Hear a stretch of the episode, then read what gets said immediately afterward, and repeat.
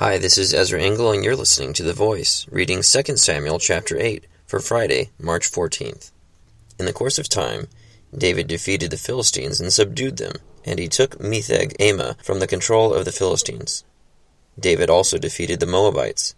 He made them lie down on the ground and measured them off with a length of cord. Every two lengths of them were put to death, and the third length was allowed to live.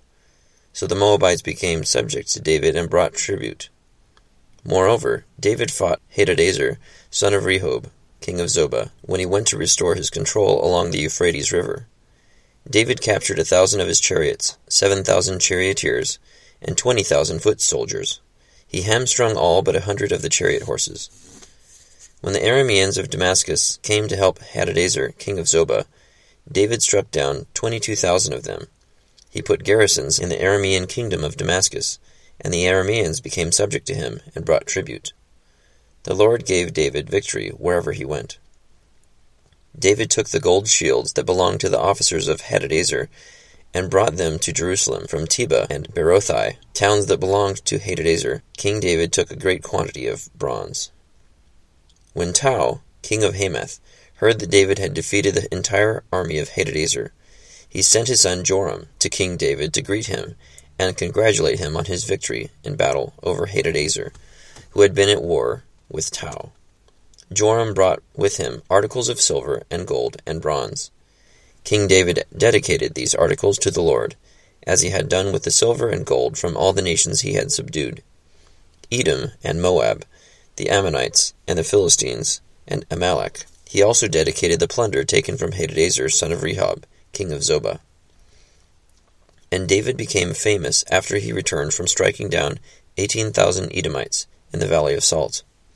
He put garrisons throughout Edom, and all the Edomites became subject to David. The Lord gave David victory wherever he went. David reigned over all Israel, doing what was just and right for all his people. Joab, son of Zeruiah, was over the army. Jehoshaphat, son of Ahilud, was recorder. Zadok son of Ahitub and Ahimelech son of Abiathar were priests. Seraiah was secretary. Benaiah son of Jehoiada was over the Kerethites and Pelethites, and David's sons were royal advisers. 2 Samuel chapter 8. So in this chapter, David is uh, victorious in all these battles. He fights all these countries and towns, and he even does some things that are a little odd to me like measuring uh, lengths of people with cord and killing two out of every three, two Moabites for every three, letting only one third of them live.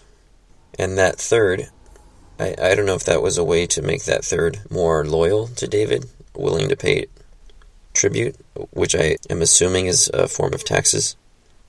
Maybe it would be a sort of a grim way to make those people feel glad to be alive, know that that could have been them. But yeah, a lot of uh, slaughter warfare is not a joyous thing to read about. But God gave David victory in all of these things. Thanks for listening to The Voice.